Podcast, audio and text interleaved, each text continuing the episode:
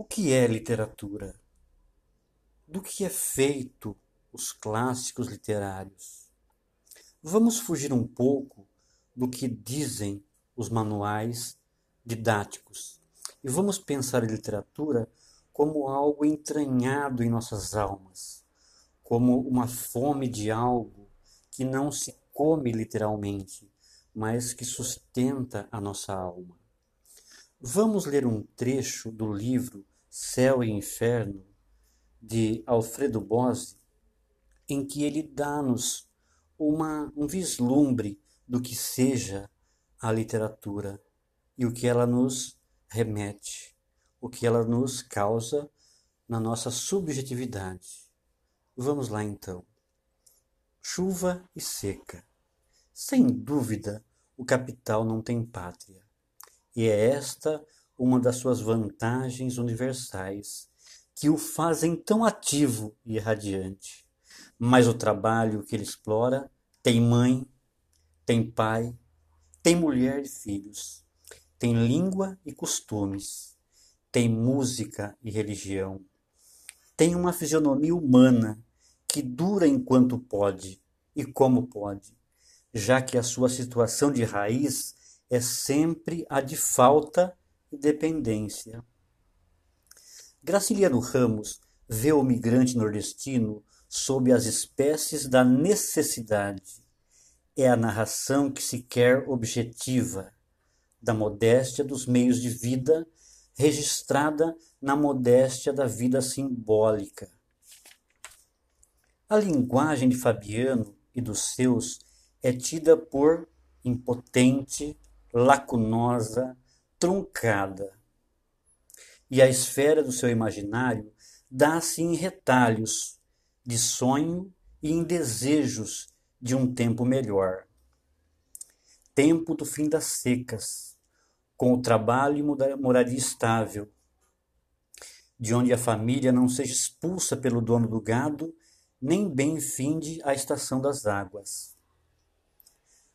Narrar a necessidade é perfazer a forma do ciclo entre a consciência narradora que sustém a história e a matéria narrável.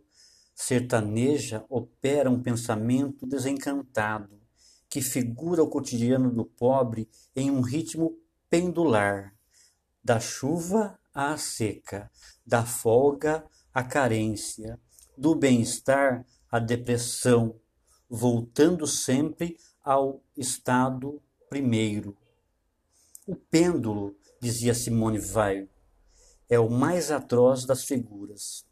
Ela pensava na condição do operário que trabalha em ritmos de produção acelerados, até o limite da fadiga extrema.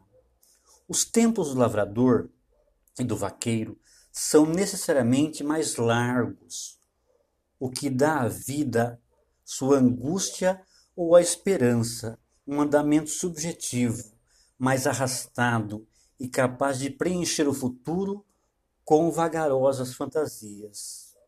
O paraíso possível dos retirantes de vidas secas espera-se nos meses que seguem as águas com o vício do novo do pasto.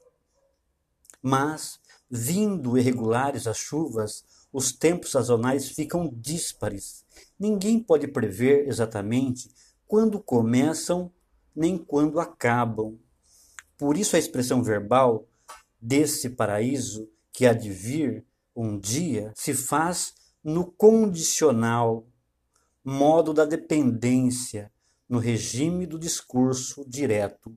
Vejamos um trecho para entendermos essa formação verbal em que se dá o imaginário da falta do nordestino, da fome, da dependência.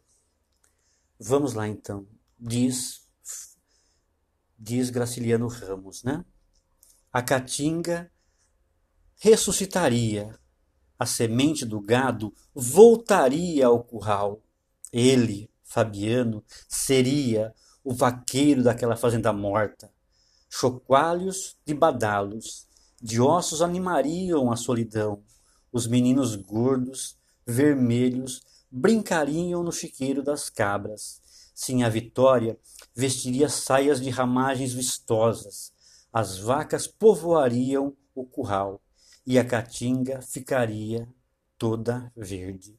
Perceberam? Essa forma de narrar, essa forma de criar a arte, de nos dar o real dentro do subjetivo, é que nos dá o sentimento da falta e da dependência dos personagens em Vidas Secas, Fabiano e os seus.